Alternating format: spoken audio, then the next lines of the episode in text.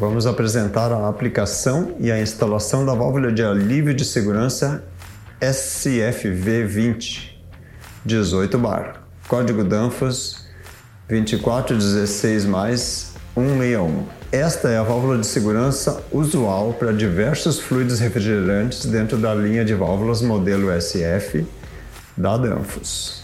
Os principais fluidos que ela suporta encontram-se no site oficial da Danfoss. As conexões de rosca são do tipo G, a de entrada é rosca externa 1 e 1 quarto e a de saída 1 e meia.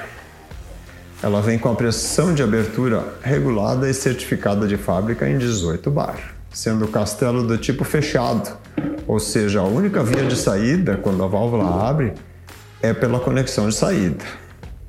A substituição de reparos dessa válvula é simples, uma vez que a mesma deve ser sempre instalada juntamente com uma válvula de reserva, duas válvulas de segurança, sobre uma válvula de desvio.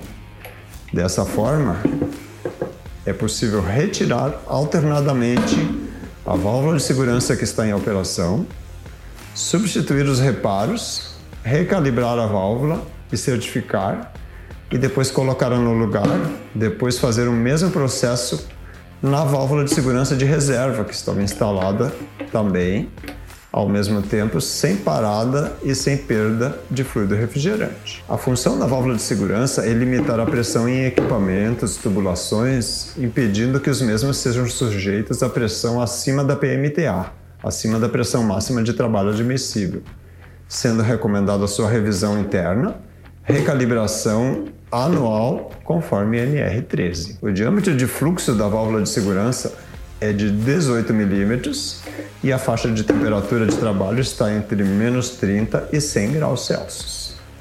O levantamento da contrasede da válvula é de 4 milímetros e a área de fluxo da mesma é de 254 milímetros quadrados, sendo que a mesma deve ser instalada em pé. Esse foi o vídeo sobre a válvula de alívio de segurança código Danfoss 2416 mais 161.